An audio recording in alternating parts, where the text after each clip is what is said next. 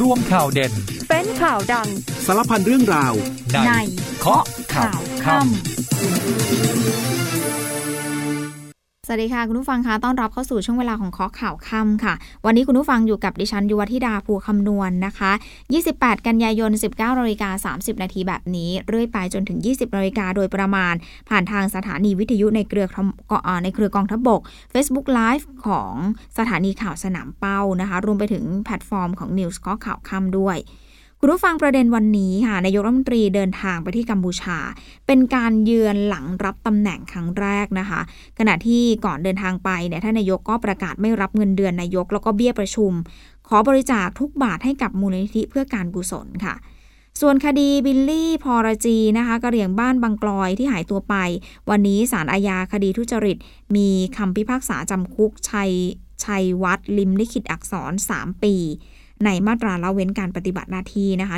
157 ส่วนคดีกำนันนกค่ะ มีความเคลื่อนไหวกองปราบแจ้งข้อหา 15 ตำรวจที่ร่วมงานเลี้ยงวันเกิดเหตุ ผิดมาตรา 157 ค่ะ เดี๋ยวช่วงนี้พักฟังโฆษณาคู่เดียวเดี๋ยวมาข้อข่าวกันค่ะ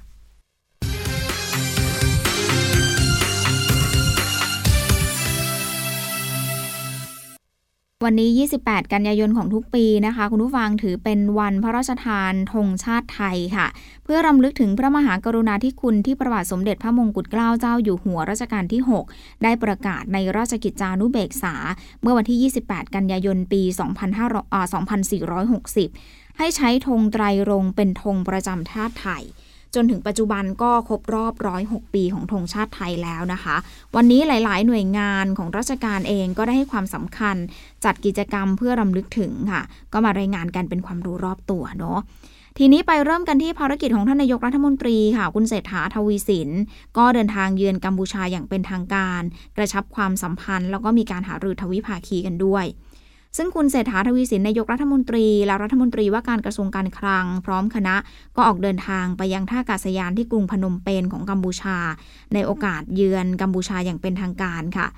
โดยคุณชัยวัชรงค์โฆษกประจำสำนักนายกรัฐมนตรี เปิดเผยภารกิจนะคะ ว่านายกรัฐมนตรีและคณะจะเดินทางถึงกรุงพนมเปญในเวลา 10นาฬิกา30 นาที โดยมีนายหวดฮะรัฐมนตรีเกียรติยศ รัฐมนตรีว่าการกระทรวงความสัมพันธ์กับรัฐสภา วุฒิสภา และการตรวจสอบของกัมพูชาให้การต้อนรับ จากนั้นนายกรัฐมนตรีเข้าร่วมพิธีต้อนรับอย่างเป็นทางการ และเข้าหารือทวิภาคีกับสมเด็จมหาบวรที่บดีฮุนมาเนตนายกรัฐมนตรีของกัมพูชา และนายกของกัมพูชาเองก็เป็นเจ้าภาพเลี้ยงอาหารกลางวันเพื่อเป็นเกียรติค่ะ ช่วงบ่ายค่ะนายกรัฐมนตรีเดินทางไปวางพวงมาลาณวิมานเอกราช แล้วก็วางพวงมาลาถวายสักการะ แด่พระบรมราชานุสาวรี พระบาทสมเด็จพระนโรดมศรีหนุ พระบรมรัตนโกศนะคะ แล้วก็หลังจากนั้นเองท่านนายกมีกำหนดการเยี่ยมคารวะ สมเด็จมหารัฐสภาที่การที่บดีควรโซดารี ประธานรัฐสภาของกัมพูชา ที่สภาแห่งชาติกัมพูชาค่ะ แล้วก็มีการเข้าเยี่ยมคารวะสมเด็จ วิบุญเสนาพักดีทรายชุน ผู้สำเร็จราชการแทนพระองค์ แล้วก็ประธานวุฒิสภาของกัมพูชา สุดท้ายค่ะ เข้าคารวะสมเด็จอักอัครมหาเสนาบดีโชฮุนเซน ประธานองคมนตรีกัมพูชา แล้วก็เข้าร่วมงานเลี้ยงอาหารค่ำอย่างเป็นทางการ ที่ประธานองคมนตรีกัมพูชาเป็นเจ้าภาพ เพื่อเป็นเกียรติแก่นายกรัฐมนตรีค่ะ เมื่อเสร็จสิ้นภารกิจนะคะนายกรัฐมนตรีจะเดินทางกลับเลยค่ะ ก็มาที่ท่าอากาศยานทหาร 2 กองบิน 6 ดอนเมือง ก็จะถึงไทยประมาณ 2 ทุ่มครึ่งนะคะคุณผู้ฟังต่อเนื่องกันที่เรื่องของนายกรัฐมนตรีเนี่ยแหละค่ะ ทางโฆษกรัฐบาลเองเปิดเผยว่านายกรัฐมนตรีคุณเศรษฐาเนี่ยนะคะ ส่งต่อเงินเดือนแล้วก็เบี้ยประชุมของทุกเดือนที่ได้รับจากการดำรงตำแหน่งนายกรัฐมนตรี และรัฐมนตรีว่าการกระทรวงการคลังตลอดการดำรงตำแหน่ง ให้กับมูลนิธิต่างๆค่ะ เพื่อเป็นการช่วยเหลือกลุ่มเปราะบางที่ต้องการความช่วยเหลือโฆษกรัฐบาลบอกว่านายกรัฐมนตรีมีดำริว่าการให้เนี่ยเป็นเรื่องที่ดี ตามแต่กำลังศรัทธาของแต่ละคน ก็เลยตั้งใจเริ่มที่ตัวเองก่อน ขณะที่รัฐบาลเองก็มีหลายนโยบายที่พยายามอย่างมากในการมุ่งสร้างประโยชน์ แล้วก็ความสุขความเป็นอยู่ดีให้กับประชาชน โดยเฉพาะเรื่องการศึกษา ซึ่งก็เป็นสิ่งที่ช่วยลดความเดือดร้อนในสังคมนะคะ เงินเดือนของนายกเนี่ยนะคะคุณผู้ฟังหลังเข้ารับเนี่ยหลังเข้ารับตำแหน่งเนี่ยรับมาแล้วตอนนี้รวมอยู่ที่แสนสองหมื่นห้าพันห้าร้อยเก้าสิบบาท ก็แบ่งเป็นเงินเดือนประจำเงินเดือนตำแหน่งนายกอยู่ที่75,590บบาท แล้วก็เงินประจำตำแหน่งอีก50,000บาทค่ะ ส่วนประเด็นของการแต่งตั้งผบตรค่ะ มีคำยืนยันจากนายกรัฐมนตรีออกมานะคะ บอกว่าภารกิจทุกอย่างสำเร็จไปแล้วก็มีความสบายใจ ส่วนกรณีที่ไม่ได้รอการสอบสวนของพลตำรวจเอกสุรเชษฐ์หักพาน รองผู้บัญชาการตำรวจแห่งชาติ และลูกน้องเสร็จสิ้นก่อนเนี่ยนายกรัฐมนตรีบอกว่าขอให้รอการโปรดเกล้าโปรดกระหม่อมลงมา แล้วจะมีการตั้งคณะกรรมการตรวจสอบ ทางโฆษกสำนักงงานตำรวจแห่งชาติก็จะเป็นผู้ชี้แจงเอง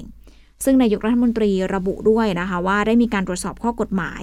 ว่าจะไม่มีการฟ้องร้องตามมาเรียบร้อยแล้ว ส่วนเรื่องที่มีผู้ไม่เห็นด้วยกับการแต่งตั้งพลตำรวจเอกต่อศักดิ์สุขวิมลเป็นผู้บัญชาการตำรวจแห่งชาติคนใหม่ เรื่องนี้นายกบอกว่าส่วนตัวเนี่ยนะมองว่าไม่ควรเอาเรื่องในที่ประชุมออกมาพูดต่อ แล้วก็การที่ตนเองงดออกเสียงเนี่ยก็ไม่ได้กังวลเลย ยืนยันว่าทำด้วยเจตนาบริสุทธิ์ไม่ได้ลุแก่อำนาจ มีการอภิปรายกันอย่างกว้างขวางเลยค่ะในที่ประชุม แล้วก็ได้ให้ความเป็นธรรมกับแคนดิเดตพบตรทุกคนนะคะ คุณผู้ฟังต่อจากข่าวของนายกรัฐมนตรีไปกันที่ประเด็นของคุณปฏิพัฒน์รองประธานสภาคนที่หนึ่งจากพักก้าวไกลค่ะ มีความเคลื่อนไหวเรื่องนี้จากคุณสิทธา คุณสิทธาที่วารีค่ะ เผยว่ายินดีต้อนรับนะ ถ้าคุณปฏิพัฒน์ตัดสินใจจะย้ายมาอยู่ไทยสร้างไทย คือต้องเท้าความกันก่อนว่าก่อนหน้านี้ค่ะมีการถกเถียงกันเรื่องของการมีอยู่ของคุณปฏิพัฒน์ในพักก้าวไกลค่ะ ว่าเอ็มันต้องขับออกจากพักหรือเปล่า เพื่อรักษาตำแหน่งรองประธานสภาเอาไว้ แล้วก็เพื่อให้พักก้าวไกลเป็นผู้นำฝ่ายค้าน ถ้าขับแล้วจะไปทางไหน เรื่องนี้นาวาอากาศตรีสิทธาธิวารี สมาชิกพักไทยสร้างไทยให้สัมภาษณ์ถึงกรณีนี้เมื่อช่วงเย็นที่ผ่านมานี่เองนะคะ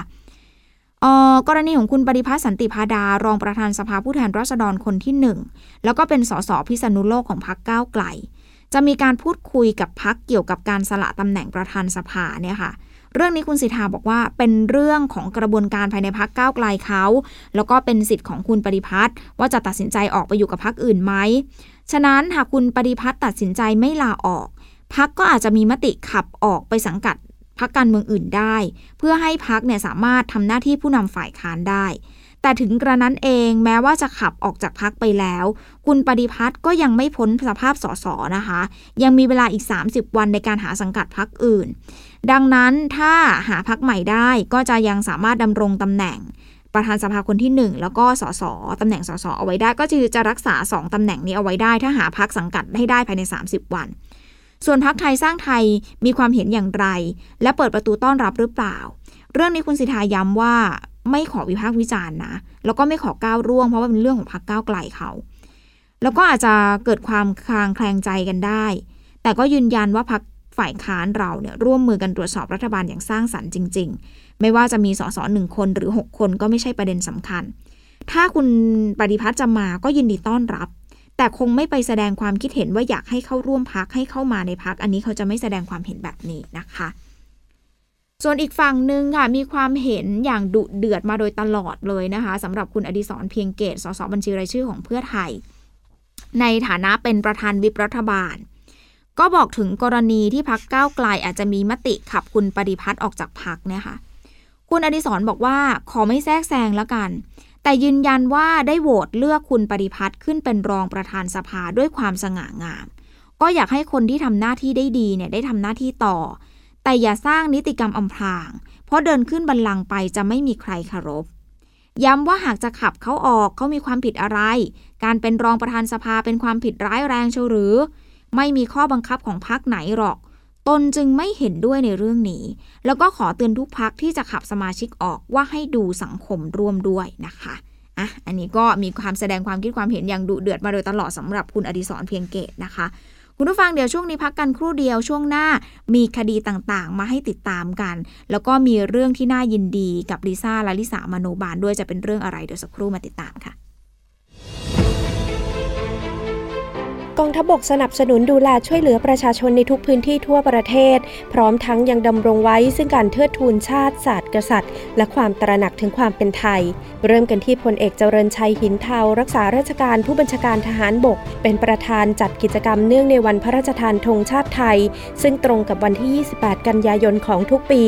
ณบริเวณลานพื้นแข็ง หน้าอาคารพิพิธภัณฑ์กองทัพบก เฉลิมพระเกียรติ โดยกองทัพบกได้จัดให้มีการกล่าวถึงประวัติความเป็นมาของธงชาติไทยยในแต่ละยุคสมัย พร้อมทั้งร่วมกันร้องเพลงชาติ ร่วมกันเพื่อเป็นการน้อมรำลึก ในพระมหากรุณาธิคุณพระบาทสมเด็จพระมงกุฎเกล้าเจ้าอยู่หัว ที่ทรงพระราชทานธงไตรรงเป็นธงชาติไทย และถือเป็นสัญลักษณ์อันสูงสุดของชาติ ทั้งยังเป็นสิ่งเตือนใจให้อนุชนคนรุ่นหลัง ได้รำลึกถึงการเสียสละเลือดเนื้อของบรรพบุรุษ เพื่อรักษาไว้ซึ่งแผ่นดินไทย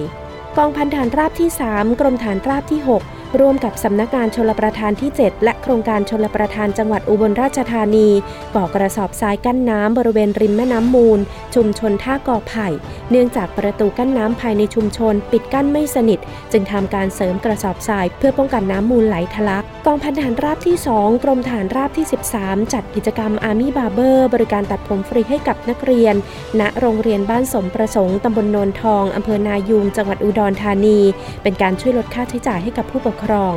และกองพันฐานราบที่ 2 กรมฐานราบที่ 8 ดำเนินการยิงปืนด้วยกระสุนจริง ประจำปี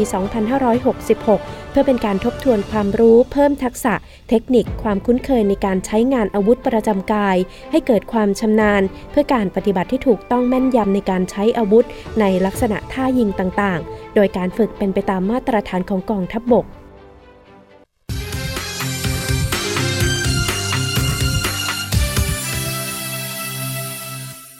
ช่วงสุดท้ายของเคาะข่าวค่ำค่ะ คุณผู้ฟังยังอยู่กับดิฉันยุวธิดาภูคำนวณนนะคะ อย่างที่บอกไปเบรกนี้เรามีข่าวดีมาฝากกันนะคะ ก็คือเรื่องที่น่ายินดีของน้องลิซ่าและลิสามโนบาล ศิลปินสายเลือดไทยหนึ่งในสมาชิกวงเกิร์ลกรุ๊ปชื่อดังระดับโลกค่ะ ที่ได้รับการยืนยันอย่างเป็นทางการจาก Guinness World Record ให้เพลง Money ในโซโล่เดี่ยวของลิซ่า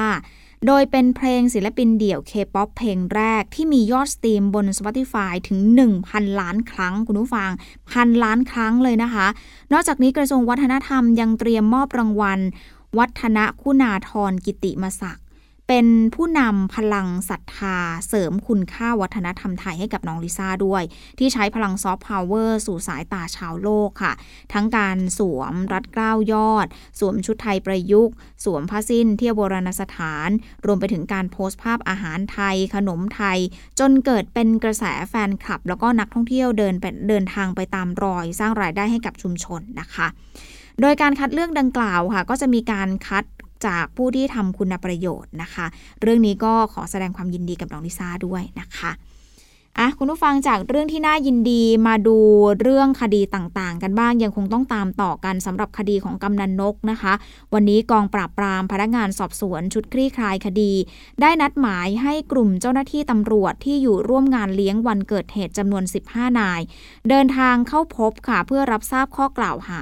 ในฐานความผิดละเว้นการปฏิบัติหน้าที่ ตามประมวลกฎหมายอาญามาตรา 157 หลังปรากฏหลักฐานเป็นที่แน่ชัดแล้วค่ะ ว่ากลุ่มเจ้าหน้าที่ทั้ง 15 นายเนี่ยไม่ยอมปฏิบัติหน้าที่จับกลุ่มตัวคนร้าย แล้วก็ไม่ยอมให้ความช่วยเหลือผู้เสียชีวิต หรือผู้ได้รับบาดเจ็บหลังเกิดเหตุด้วย ด้านของพันตำรวจเอก วิวัฒจิตโสภากุล ซึ่งเป็นผู้กำกับการ 3 กองปราบปราม ในฐานะโฆษกชุดสืบสวนคลี่คลายคดีกำนันนกก็เปิดเผยถึงกรณีนี้ค่ะ บอกว่ามีการเรียกตำรวจ 15 นาย ที่อยู่ในงานเลี้ยงของกำนันนกมารับทราบข้อกล่าวหา ตามมาตรา 157 ค่ะ วันนี้เจ้าหน้าที่ตำรวจที่ถูกแจ้งข้อกล่าวหามาทั้งหมด 14 นาย ในจำนวนนี้เนี่ยคุณผู้ฟัง มีพันตำรวจเอกกฤษดาพร ผู้กำกับการสอนอพญาไทร่วมอยู่ด้วย ส่วนตำรวจอีกหนึ่งนายนะคะ ยังไม่ได้เดินทางมาเพราะว่าติดภารกิจแล้วก็จะเข้ารับทราบข้อกล่าวหาในวันพรุ่งนี้ ส่วนรายละเอียดคำให้การของตำรวจทั้ง 14 นายเนี่ยนะคะ ยังไม่ได้ยังไม่สามารถเปิดเผยได้ตอนนี้ กรณีกล้องวงจรปิดหลายคนถามถึงกรณีนี้ คือมันมีกล้องวงจรปิดตัวที่เสียหายค่ะ คือมันมีตัวที่เสียอยู่ภายในงาน ตัวเนี้ยเขาได้ส่งให้กับสถาบันนิติวิทยาศาสตร์กระทรวงยุติธรรมตรวจสอบแล้วค่ะ ทีนี้ผู้สื่อข่าวก็พยายามถามว่า เอ๊ะจำนวนตัวเลขของตำรวจที่ผิดม .157 เนี่ย มันไม่ตรงกับสำนวนของชุดพนักงานสอบสวนภาค 7 ที่ได้ดำเนินคดีกับตำรวจ 13 นาย 13 นายนี้รวมผู้กำกับเบิ้มที่ยิงตัวเองเสียชีวิตไปแล้วเนี่ยนะคะ แต่เมื่อกองปราบปรามรับคดีมาแล้วกลับแจ้ง 157 กับตำรวจถึง 15 นาย เรื่องนี้พันตำรวจเอกวิวัฒชี้แจงแบบนี้ค่ะ บอกว่าการพิจารณาต้องดูพฤติกรรมของตำรวจภายในงานใน 3 พฤติกรรมหนึ่งก็คือการเข้าช่วยเหลือคนเจ็บทันทีหรือเปล่า 2. คือมีการเข้าจับกลุ่มคนร้ายทันทีไหม 3. มีพฤติการเก็บรักษาพยานหลักฐานในที่เกิดเหตุหรือไม่ และในส่วนของกรณีของผู้กำกับเบิ้มที่มีภาพวิ่งไปหยิบโทรศัพท์ที่รถเนี่ยนะคะ ความจริงแล้วก็คือผู้กำกับเบิ้มเขาเข้าไปให้การช่วยเหลือสารวัตรแบงค์แล้ว แต่ว่ากลับลืมโทรศัพท์ไว้ในรถ ก็เลยวิ่งกลับไปหยิบ ประกอบกับว่าไปเจอคนเจ็บอีกคนหนึ่งก็เร่งให้การช่วยเหลือพาไปส่งโรงพยาบาล จึงทำให้บ่งชี้ว่าพฤติกรรมของผู้กำกับเบิ้มเนี่ยไม่ได้ขาดเจตนาละเว้นการปฏิบัติหน้าที่นะคะ ทั้งนี้ภายหลังการสอบปากคำแล้วก็แจ้งข้อหากับตำรวจทั้งหมดเสร็จสิ้นแล้ว พนักงานสอบสวนได้ปล่อยตัวทั้งหมดกลับไปค่ะ เนื่องจากไม่มีพฤติการหลบหนี นอกจากนี้พนักงงานสอบสวนจะรวบรวมพยานหลักฐาน แล้วก็สรุปสำนวนส่งให้กับปปช เพื่อที่จะชี้มูลความผิดต่อไปค่ะ ส่วนกรณีของบิ๊กโจ๊กเนี่ยนะคะ คดีของบิ๊กโจ๊กพลตำรวจเอกสุรเชษฐ์หักพานรองผู้บัญชาการตำรวจแห่งชาติ ยังไม่ได้มีอะไรคืบหน้ามากเท่าไหร่ค่ะคุณผู้ฟัง วันนี้เองนักข่าวก็มีการกระจายกันไปเฝ้าติดตามคดี ก็มีการไปสัมภาษณ์พลตำรวจโทไพโรธที่ปรึกษาของพลตำรวจเอกสุรเชษฐ์นะคะ ท่านก็บอกว่ายอมยอมรับว่าได้เงินเดือนเดือนละ 50,000 บาท ในฐานะที่ปรึกษาทางคดี แล้วก็เคยได้รับเงินขณะเป็นหัวหน้าชุดทำคดีพร้อมเห็นว่าตำรวจ 8 นายที่ถูกออกหมายจับ จากกรณีโยงเว็บพนันเนี่ยยังไม่มีความผิดค่ะ เรื่องนี้พลตำรวจโทไพโรธกุจิรพันธ์ ซึ่งเป็นนายกสมาคม พนักงงานสอบสวน ในฐานะที่ปรึกษาพลตำรวจเอกสุรเชษค่ะ ก็เปิดเผยกับสื่อที่มารอดักสัมภาษณ์อยู่เนี่ยนะคะ ในขณะที่เดินทางมาที่กองบังคับการตำรวจนครบาล 5 เพื่อมารับประทานอาหารกลางวันกับเพื่อนที่จะเกษียณอายุราชการ ดยท่านยอมรับว่าเคยได้รับเงินช่วยเหลือในการทำคดีต่างๆ ในสมัยที่เป็นหัวหน้าชุดสืบสวนทำคดีร่วมกับพลตำรวจเอกสุรเชษครั้งละ 50,000 บาท โดยการให้เงินจำนวนนี้เห็นว่าเป็นการให้จากผู้ผู้ให้ผู้ใต้บังคับบัญชาไปปฏิบัติหน้าที่ โดยที่ไม่ได้ต้องไปรบกวนตำรวจในพื้นที่เข้าปฏิบัติงาน ไม่ว่าจะเป็นค่าที่พักค่าอาหารนะคะ ซึ่งพลตำรวจเอกสุรเชษเองก็เป็นคนที่ดูแลลูกน้องอย่างดี ต้องไปทำงานตะที่ต้องไปทำงานต่างจังหวัดก็ดูแลดี ซึ่งในปัจจุบันก็ยังได้รับเงินเดือนเดือนละห้าหมื่นอยู่ ในฐานะตำแหน่งที่ปรึกษาช่วยเหลือทำคดีต่างๆ ค่ะ ส่วนกรณีที่พนักงงานสอบสวนออกทั้งหมายค้นแล้วก็หมายจับ เห็นว่าเป็นการออกหมายโดยม่ชอบนะคะ เนื่องจากไม่ได้ระบุข้อมูล ทั้งเรื่องของข้อมูลส่วนตัวยศตำแหน่งแล้วก็อาชีพทำให้การสอบสวนจะไม่มีความเที่ยงตรง แล้วก็ไม่พิสูจน์ฝีมือพนักงงานสอบสวนว่ามีฝีมือหรือไม่ และให้ความเป็นธรรมหรือเปล่า หรือมีธงในการทำคดีไหม แต่ว่าในคดีนี้จะมีธงในการทำคดีหรือไม่เนี่ยเห็นว่าอยู่กับความรู้ความเชี่ยวชาญของพนักงานสอบสวน ในส่วนของการทำคดีของพนักงานสอบสวนที่ออกหมายจับทั้ง 8 นายในคดีนี้ค่ะ เห็นว่าหากผู้ต้องหาแสดงความบริสุทธิ์ใจได้ ก็ไม่มีความผิดแต่ไม่ใช่ว่าหากมีเส้นทางทางการเงินไปเกี่ยวข้องกับใคร แล้วก็จะมีความผิดทั้งหมด ซึ่งตามขั้นตอนเนี่ยนะคะ แล้วก็ตลอดระยะเวลาการทำงานของตนเอง ด้านการสืบสวนด้านยาเสพติด ก็มักจะออกหมายเรียกก่อนที่จะขอหมายสารก็จะขออจะออกหมายเรียกก่อนที่จะขอสารออกหมายจับ เพราะว่าเป็นไปตามขั้นตอน แต่ก็เห็นด้วยหากพนักงานสอบสวนมีหลักฐานเชื่อได้ว่าบุคคลใดเกี่ยวข้องกับการกระทำผิด ก็ให้เชิญมาให้ข้อมูลก่อนจะดำเนินการตามขั้นตอน ซึ่งหากพนักงานสอบสวนยังทำคดีแบบมีข้อสงสัย ก็อาจทำให้การสอบสวนของตำรวจเนี่ยถูกโอนไปยังหน่วยงานอื่น ซึ่งก็จะส่งผลเสียต่อภาพลักษณ์ของสำนักงานตำรวจแห่งชาติ ที่ไม่มีอำนาจในการสอบสวนเองนะคะแต่ว่าอย่างไรก็ตามหากชุดสืบสวนสอบสวนเนี่ยพบว่าตนเองมีส่วนเกี่ยวข้องกับการรับเงินโอนจากบัญชีม้า และฐานะที่ปรึกษาของพลตำรวจเอกสุรเชษก็พร้อมเข้าให้ข้อมูลกับพนักงานสอบสวนค่ะ แต่ว่าจนถึงขณะนี้เองยังไม่มีการเชิญหรือว่าออกหมายเรียกตนเองมาให้ปากคำนะคะคุณผู้ฟังมาตามต่อกันที่ศาลอาญาคดีทุจริต และประพฤติมิชอบกลางค่ะ วันนี้มีการนัดฟังคำพิพากษา คดีที่อายการยื่นฟ้องนายชัยวัฒน์ลิ้มลิขิตอักษรกับพวก กรณีการหายตัวไปของบิลลี่พอละจี โดยสั่งจำคุกนายชัยวัฒน์3ปีไม่รอลงอาญาค่ะ ฐานละเว้นการปฏิบัติหน้าที่ แต่ว่ายกฟ้องคดีฆ่าทำลายศพนะคะสารอาญาคดีทุจริตและประพฤติมิชอบกลาง นัดฟังคำพิพากษาคดีที่อายการเป็นโจทยื่นฟ้องนายชัยวัฒน์ลิมลิขิตอักษร ผู้อำนวยการสำนักอุทยานแห่งชาติ กรมอุทยานแห่งชาติสัตว์ป่าและพันธุ์พืช กับพวกรวม 4 คน ฐานปฏิบัติหน้าที่มีชอบ กรณีการหายตัวไปของบิลลี่ค่ะ สารพิเคราะห์แล้วเห็นว่ามีปัญหาที่ต้องวินิจฉัย ว่าจำเลยกระทำผิดมาตรา 157 หรือไม่ เห็นว่าจำเลยที่ 1 จับกลุ่มนายบิลลี่พร้อมน้ำผึ้งป่า และรถจักรยานยนต์ที่ด่านตรวจ แต่ไม่ยอมทำบันทึกจับกลุ่มและนำตัวส่งตำรวจในพื้นที่ตามขั้นตอน ส่วนจำเลยที่2ถึง4ทำตามที่จำเลยที่ 1 สั่ง และปัญหาที่ต้องวินิจฉัยว่าจำเลยทั้ง 4 ร่วมกันกักขังนายบิลลี่หรือไม่ โดยมีพยานเห็นว่าจำเลยทั้ง 4 คนพาบิลลี่ขึ้นรถไป แต่ไม่มีการขู่บังคับโดยใช้อาวุธ แล้วก็ไม่มีพยานคนใดยืนยันได้ว่าจำเลยปล่อยตัวนายบิลลี่ลงที่ใด แต่พยานโจทย์ก็ไม่ได้มีการเบิกความให้เห็นว่าจำเลยทั้ง 4 ร่วมกันหน่วงเหนี่ยวกักขังนายบิลลี่ค่ะ ส่วนฐานร่วมกันฆ่านายบิลลี่หรือไม่นั้นเนี่ยชิ้นส่วนกระดูกที่โจทก์นำมาสืบ ผลตรวจไม่สามารถบ่งชี้ได้ว่าเป็นกระดูกของบิลลี่ แล้วก็โจทก์ไม่สามารถนำสืบได้ว่าบิลลี่ยังมีชีวิตอยู่หรือว่าเสียชีวิต ดังนั้นพยานหลักฐานจึงยังไม่สามารถเชื่อได้ว่าจำเลยทั้ง4เนี่ยร่วมกันฆ่าบิลลี่ศาลจึงพิพากษาให้นายชัยวัฒน์ซึ่งเป็นจำเลยที่1เนี่ยนะคะ มีความผิดฐานละเว้นการปฏิบัติหน้าที่โดยมิชอบ กรณีที่ไม่ทำบันทึกการจับกลุ่มนำส่งพนักงานสอบสวนค่ะ ก็สั่งจำคุก 3 ปีโดยไม่รอลงอาญา ส่วนข้อหาอื่นพิพากษายกฟ้องค่ะ แล้วก็จำเลยที่2ถึง4พิพากษายกฟ้องนะคะ ทั้งนี้ศาลก็มีคำพิพากษานายชัยวัฒน์ได้ยื่นหลักทรัพย์ ขอประกันตัวชั่วคราวนะคะ หลังจากศาลพิพากษาก็ยื่นขอหลักอขอปล่อยตัวชั่วคราวศาลให้ประกันตัวชั้นอุทธรณ์คดี ตีราคาประกันอยู่ที่ 8 0 0 0 0 0 บาท พร้อมกำหนดเงื่อนไขห้ามเดินทางออกนอกราชอาณาจักรค่ะ แต่ว่าออย่างไรก็ตามภายหลังศาลมีคำพิพากษาเนี่ยนะคะ นางสาวพรเพนคงขจรเกียรติทนายความ ยืนยันจะยื่นอุทธรณ์คดีแน่นอนค่ะ เนื่องจากศาลลงโทษเฉพาะความผิด 157เท่ากับว่าย้อนไปสู่จุดเริ่มต้นว่านายบิลลี่ยังคงเป็นบุคคลสูญหาย จึงเป็นหน้าที่ของเจ้าหน้าที่รัฐในการพิสูจน์การสูญหาย หรือว่าการหายตัวไปของบิลลี่นะคะ คุณผู้ฟังไปดูกันที่ภารกิจของพบตรคนใหม่นะคะ หลัง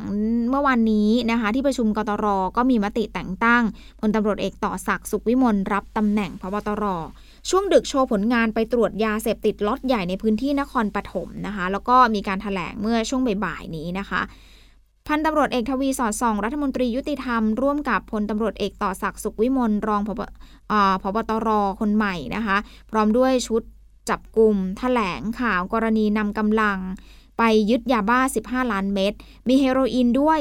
443 แท่ง ไอซ์420 กิโลกรัม Happy Water 3 กระสอบ Five Five 4 กระสอบ รถยนต์ 9 คัน แล้วก็มือถืออีก 9 เครื่องค่ะ ก็ไปจับกลุ่มได้ที่นครปฐมเมื่อคืนนี้ แล้วก็จับกลุ่มผู้ต้องหา 4 คนนะคะการจับกลุ่มครั้งนี้เป็นการขยายผลจากการสอบสวนเครือข่ายยาเสพติด กลุ่มของนายอภิชาติ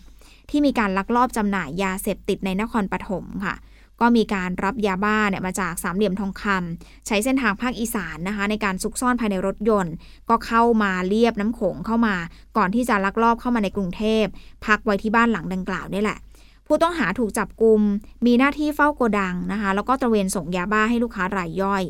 คือการถแถลงข่าวเนี่ยค่ะสื่อมวลชนพยายามสอบถามประเด็นอื่นด้วยนะคะ นอกจากนอกเหนือจากเรื่องของการถแถลงวันนี้ รวมไปถึงนโยบายการทำงานของพบตรคนใหม่ แต่ว่าท่านปฏิเสธตอบคำถามนะคะ บอกว่ายังไม่พร้อมขอเวลาอีกสักระยะหนึ่งนะคะคุณผู้ฟังลากันไปด้วยคดีของแชร์แม่มณีนะคะ หลายท่านอาจจะลืมไปแล้ว เพราะว่าเจ้าหน้าที่ก็ดำเนินการมาสักพักใหญ่แล้ว ล่าสุดอธิบดี DSI มีความเห็นควรสั่งฟ้อง ผู้ต้องหา รวม 31 รายนะคะ คดีชักชวนให้ลงทุนแชร์แม่มณีมูลค่าเสียหายเนี่ยกว่า 200 ล้านบาทค่ะ หลังจากที่กองธุรกิจการเงินนอกระบบกรมสอบสวนคดีพิเศษ ได้ทำการสอบสวนกรณีนางสาววันธนีทิพประเวศหรือแม่มณีกับพวก 31 ราย ร่วมกันหลอกลวงผู้อื่นโดยโฆษณาในสื่อสังคมออนไลน์ ชักชวนให้นำเงินออมมาออมไว้ แล้วก็ไม่ได้มีการจ่ายเงินตอบแทนดังกล่าวเนี่ยนะคะ เสียหายไปกว่า 227 ล้านบาททีเดียวนะคะ คุณผู้ฟังช่วงนี้หมดเวลาแล้วนะคะ กลับมาพบกันใหม่ในวันพรุ่งนี้สำหรับวันนี้สวัสดีค่ะ กข่าวทั้งวันให้คุณรู้ข่าวไม่ตกประเด็น ช่วงเคาะข่าวค่ำกับพิธีกรคนข่าว พบกันทุกวันจันทร์ถึงวันอาทิตย์ไม่ควรพลาด เพราะคุณจะไม่ตกข่าวที่คิดแล้วเคาะ ทุกวันส่งตรงถึงคุณ ตั้งแต่เวลา 19นาฬิกา30 นาทีถึง 20นาฬิกาโดยประมาณ ทางสถานีวิทยุในเครือกองทัพบบก